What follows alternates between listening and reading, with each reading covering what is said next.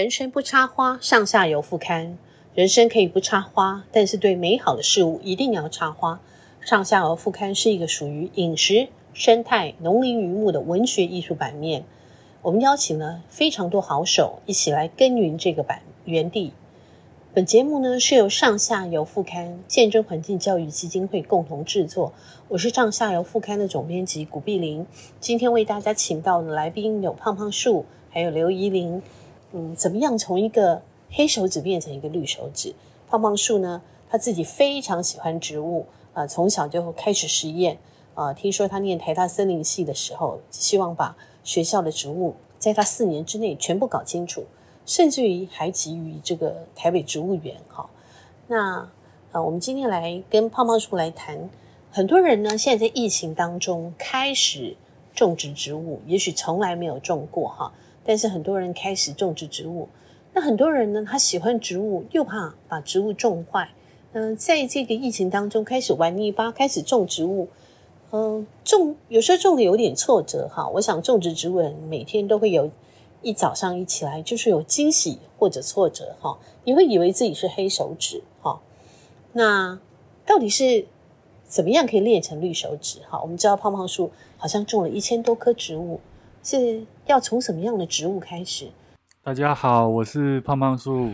那我自己呃是从小因为有一段时间跟着爷爷奶奶住在乡下，那就像总编说，就是有一个小的院子，那时候我就开始。摸索，试着种各式各样，那也看着家里面的长辈，就是种菜呀、那不过后来我小学我到台中之后，我我就变成是阳台一族的，我就只能在阳台。那甚至我到台北念书工作，我甚至就是把它种在房间里面。所以对于在家里面种植物，算是有一些呃小小的心得跟这个。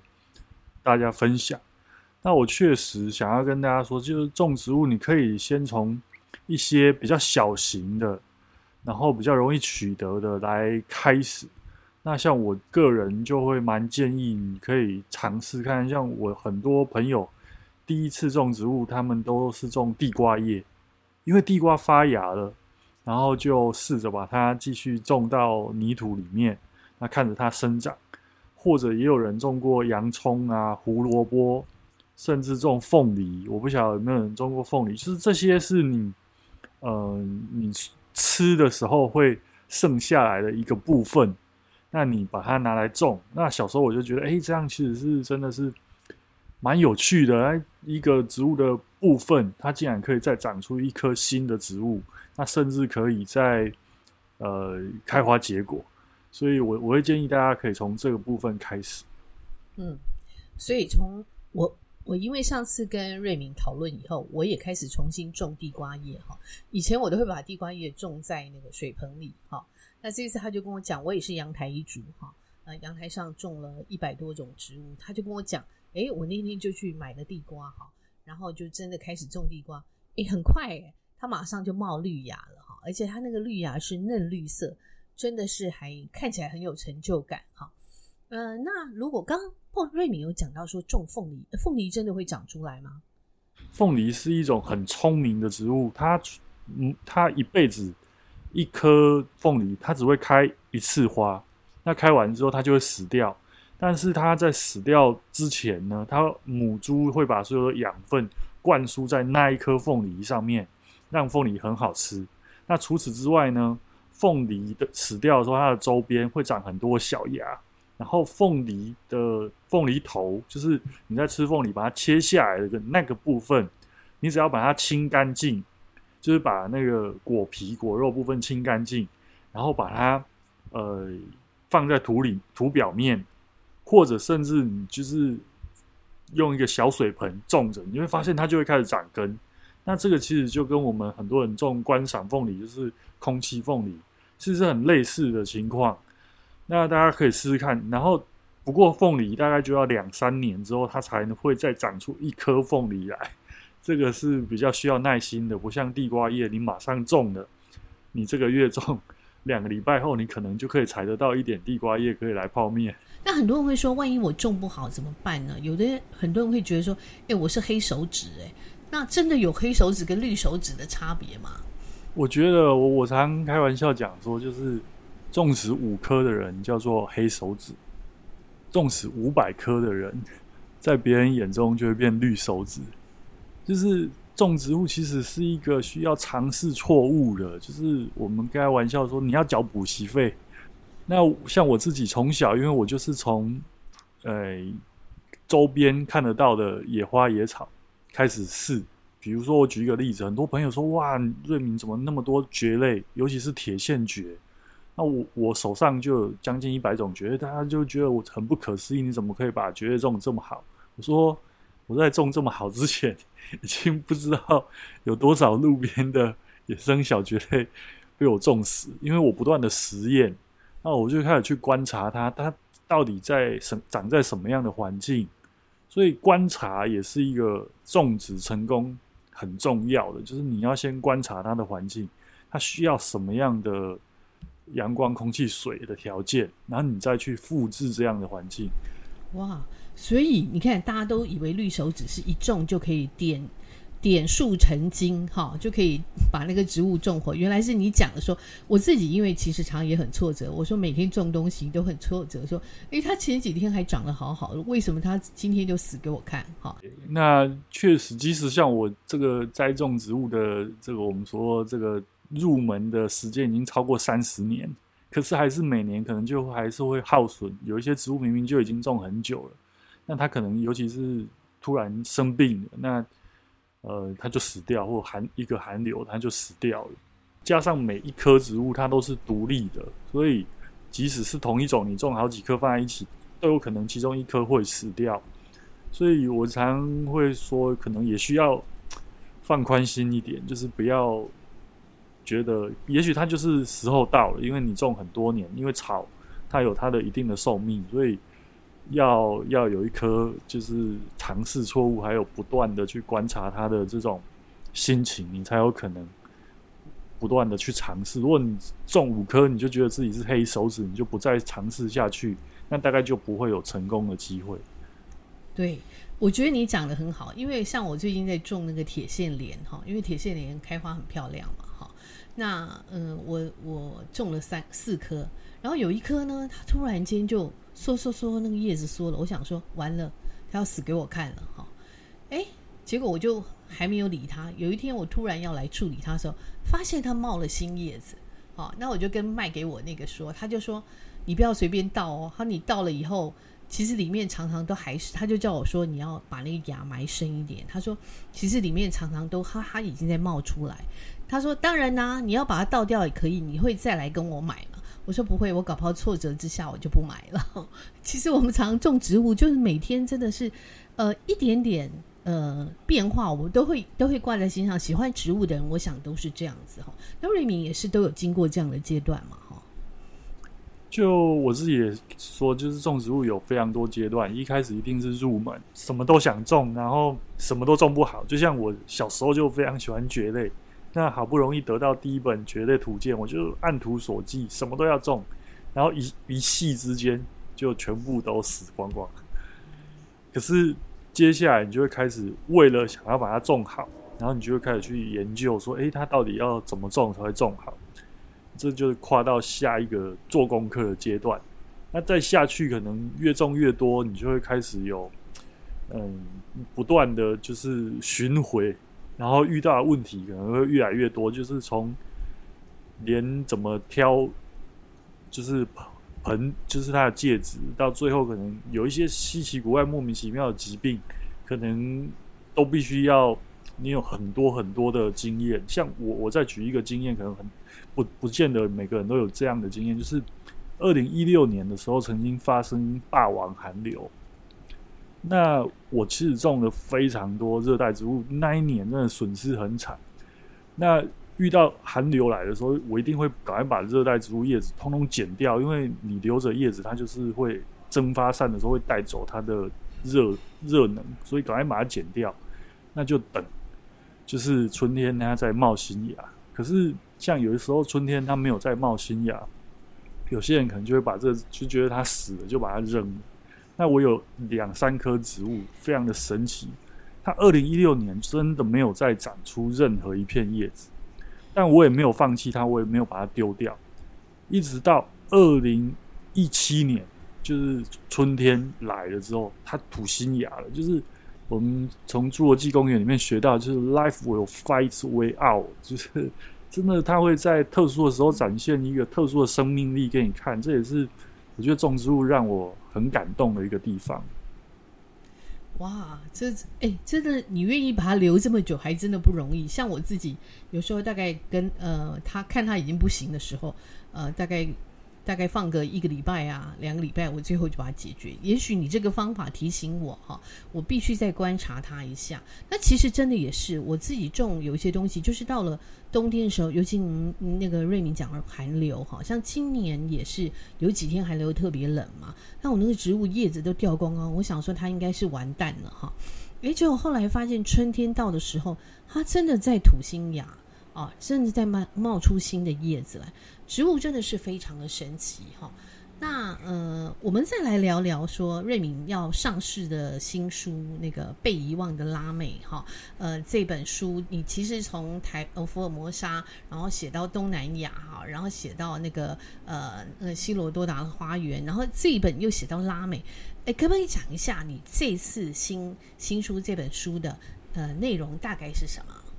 像我们刚刚就有讲到地瓜，讲到凤梨，嗯，那其实我们生活中有有上百种大家非常非常熟悉的植物，都是来自拉丁美洲。可是拉丁美洲又是离我们最遥远，就是它在地球的对岸，那又是在南半球，所以很多人会觉得拉丁美洲是一个非常遥远又陌生的地方。可是因为我自己去过。这个亚马逊，然后我就发现，原来我在亚马逊已经吃到的土巴拉，跟我在台湾吃到的那个味道几乎是一模一样的。那在在当地，我看到很多我从小非常熟悉的植物，可是我我的植物学的这个背景告诉我，这些才是人家那里才是他的故乡啊。我我们台湾并不是这些植物的故乡，可是这些植物却却是我们每个人成长过程中的。我讲就是记忆也好，我就想要从这个怀旧的角度去告诉大家，就是从小到大你最熟悉的那些植物，反而都不是我们台湾土生土长的，而是在从这个大航海时代，这个荷兰人开始陆陆续续带来台湾，所以我觉得这个可能跟大家的一些原本既有的想法不太一样，然后我也觉得。我自己也觉得蛮有趣的，所以我这一本新书主要就是从这个角度来跟大家分享。好，听起来好像真的也是蛮精彩的，因为我们都在讲说，诶，我们以前常会会讲说蚵仔韩籍嘛，哈，可是其实蚵仔是比韩籍更早来到台湾的，对不对？对对，就是偶尔它算是在更早，就是可能在没有历史记录，它就已经来到台湾了。那反而是这个韩吉是确实是就是十七世应该大概就是十六世纪末十七世纪初，但反而我们日常生活中就我我们过去台湾很喜欢用韩吉来比喻我们台湾人的这个刻苦的精神，因为它真的是一个非常耐贫瘠、耐旱，然后随便种随便长的植物，所以我们台语就有讲就是。唔惊旱吉落土烂，只求枝叶代代拖，有这种这种这种俗语在啊，所以这个真的是蛮颠覆大家的印象。是，好像地瓜就变成旱吉，就变跟我们很有关系了哈。我们常常拿来形容台湾人哈。那呃，今天其实瑞敏的呃书还很多很精彩的。那我们今天大概我们先谈到这里，然后我们希望下一集瑞敏还可以来跟我们进一步谈一谈，就说呃，在我们刚刚讲的话，它有很多这个。他从他刚刚讲的时候，你要五百棵植物变成绿手指嘛，所以这个五百棵植物当中，应该还有很多的经验、很多的故事可以分享。那还有他的新书，还有他过去写的那三本书，我们都希望说可以还更有有更多机会可以再跟瑞敏在呃线上一起跟大家分享。那也谢谢瑞敏，谢谢大家。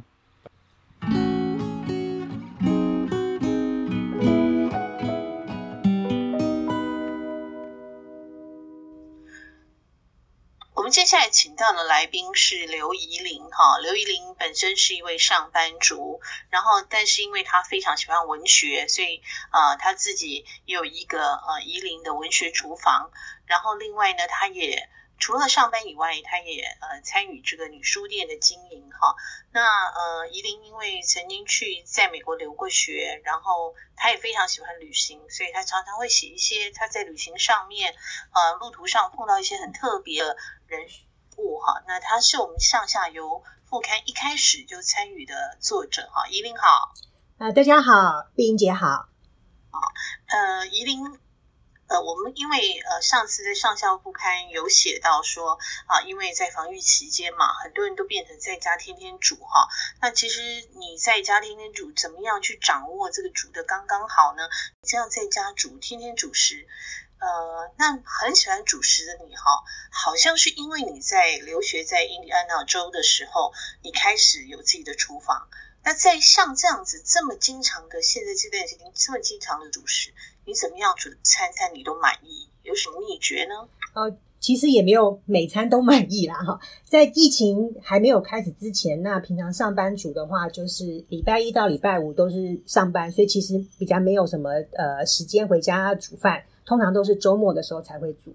那现在因为防疫期间，就整天待在家里，煮的东西大概就是看冰箱里面有什么就煮什么。那前阵子呃一开始防疫期间的时候，不是有遇到那个物流大塞车嘛，所以我订的那个呃蔬菜箱都迟迟没有寄来，然后我就家里就只好把冰箱呃冰柜里面的东西挖出来，有什么煮什么这样。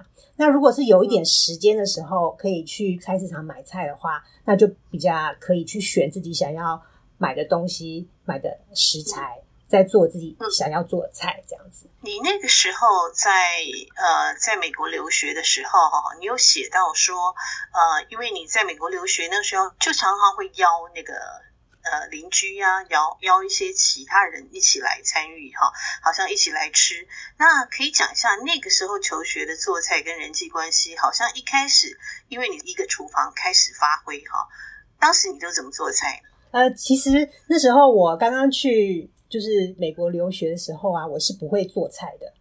那因为刚好搬到了一个宿舍，它是有厨房的，我才开始想说，哦，原来在厨房里我可以自己煮煮个面什么的。那因为有朋友送我了一本留学生食谱，那我带在身边，我就看着那个食谱，发现，诶，他就会把呃，在美国当地的超市可以买到的什么样的菜，然后做成呃台湾味或是家乡味，所以我就从那个留学生食谱开始就。慢慢的学习做菜。那通常在呃美国的台湾留学生通常会带的一个就是大同电锅。我那时没那时候我去的时候没有没有特别带大同电锅，所以就呃去买了二手的学长姐留下来的大同电锅，然后用那个电锅也可以做出许多呃比如说呃香菇鸡啊，呃卤卤肉或者简单的菜。那就从那时候开始就开始喜欢做菜了。对，好像你有讲说你是专攻从西餐开始嘛，哈，就是你觉得中餐其实对你来讲比较不是那么在行，哦，对，是因为你留学的关系？哎，这是因为我很喜欢吃西餐，因为我那时候、哦、呃一开始我去念书的时候住在学校宿舍的时候是搭配的是宿舍的餐厅的那个自助餐，那我很喜欢吃披萨啊、汉堡啊，然后意大利面这些，所以我那时候才会那时候我没有想到我会。要带大同电锅，那再来就是在那边的留学生，平常聚会的时候就会 potluck，就每个人带一道菜去嘛。那那边的学长姐都超厉害，他们可以做很多类似炒米粉、萝卜糕，然后甚至甚至还有呃甜不辣什么的，反正就是他们可以做的非常道地的台湾味或者中式的菜肴。那我去到那边就就只要吃就好，所以说就是相形失色。因此我就觉得，嗯，中菜中式的菜不是我的拿手菜，所以我就开始研究，呃，就是我可以找到的食谱，然后找呃开始做，都比较多是西餐。你好像也说，像西方人吃到你做的西餐都会说好吃哈。对，那所以你回到台湾也是都还蛮习惯自己做西餐，因为西餐呢、啊，我觉得它比较是一个主菜，然后一个呃 side dish 就好了，然后再一个汤。然后有甜点，我觉得这个套餐的方式我也比较喜欢。然后请客的时候也比较方便，所以我也大部分都是做西餐的菜式请客的话。是，然后后来你又去那个新汉不下去你又再去那边念书嘛，对不对？对。那个时候你好像有说，因为你妹妹跟你念同一所学校，是不是？你就住在一起？对。那时候因为我已经去到美国一两年了之后。又去新汉不下念书，那我妹也跟我申请同一个学校，我们就住在一起。那我那时候觉得，因为我妹刚来，我要好好照顾她，所以每次我妹都跟我说：“哎、姐，我们今天吃什么？”我就很紧张，我就赶快 从书桌前离开吧，马上去张罗食物。那我妹也很喜欢我做吃我做的菜，那这个给我也蛮大的鼓励的。所以后来就是因为我妹的鼓励，所以我也。我也做很多菜，然后做很多菜之后，又会请学校同学来家里吃。是，然后当时好像那个地方的东方人比较少，对不对？对，学校常就有一些什么慈善晚会啊，我每一个人要捐一个东西。学校里它的年度会有一个呃慈善义卖，那每个人就捐出一个东西，或是是物品，或是一些提供劳务，比如帮人家刷油漆啊、整理花园、修屋顶之类的。然后大家就来义卖这个东西或是劳务，那标到的就是呃义卖的金额就捐给当地的社福机构。所以那时候我觉得好有很有趣，又也是做善事嘛，所以我就拿出来义卖，就是一顿晚餐。然后很好，我也不知道会会不会卖得出去，结果当时就有美国同学用了大概五十五块美金吧，我还记得，他就标到了这个义卖品。然后后来我们就约好一个时间，他就很开心的在邀请他的同学们，总共四四个同学就到我家来吃饭。所以那时候我就设计菜单，从呃就是主菜到点心，然后到这个呃饮料，然后以东方菜色为主，就留就是请大家吃，大家都很开心。然后我还有做了一个留言本，那这些来参加的同学们就都有留言。是，你是怎么开始经营这个宜林的文学厨房？嗯，因为也是我也很喜欢阅读。那我之前就在印第安纳的那个小公寓里面的厨房旁边呢，其实就是一个一个空间，我就拿来放书柜。所以每次我在呃煮菜的时候，在等那个汤或者等炖肉炖好的时候，我就会站在旁边，就顺手就从书柜上拿下一本书来看。那后来就变成呃。煮菜这件事跟阅读这件事就有一点那个味道是结合起来的。后来我就经营了一个部落格，就叫宜林的文学厨房，就是把我阅读的呃阅读的书的心得，那这本书里面有哪些地方让我想到哪哪些菜，或是说我煮菜的时候会让我想到哪本书，就是用这个呃阅读跟煮菜的东西结合起来，然后进行的一些书写。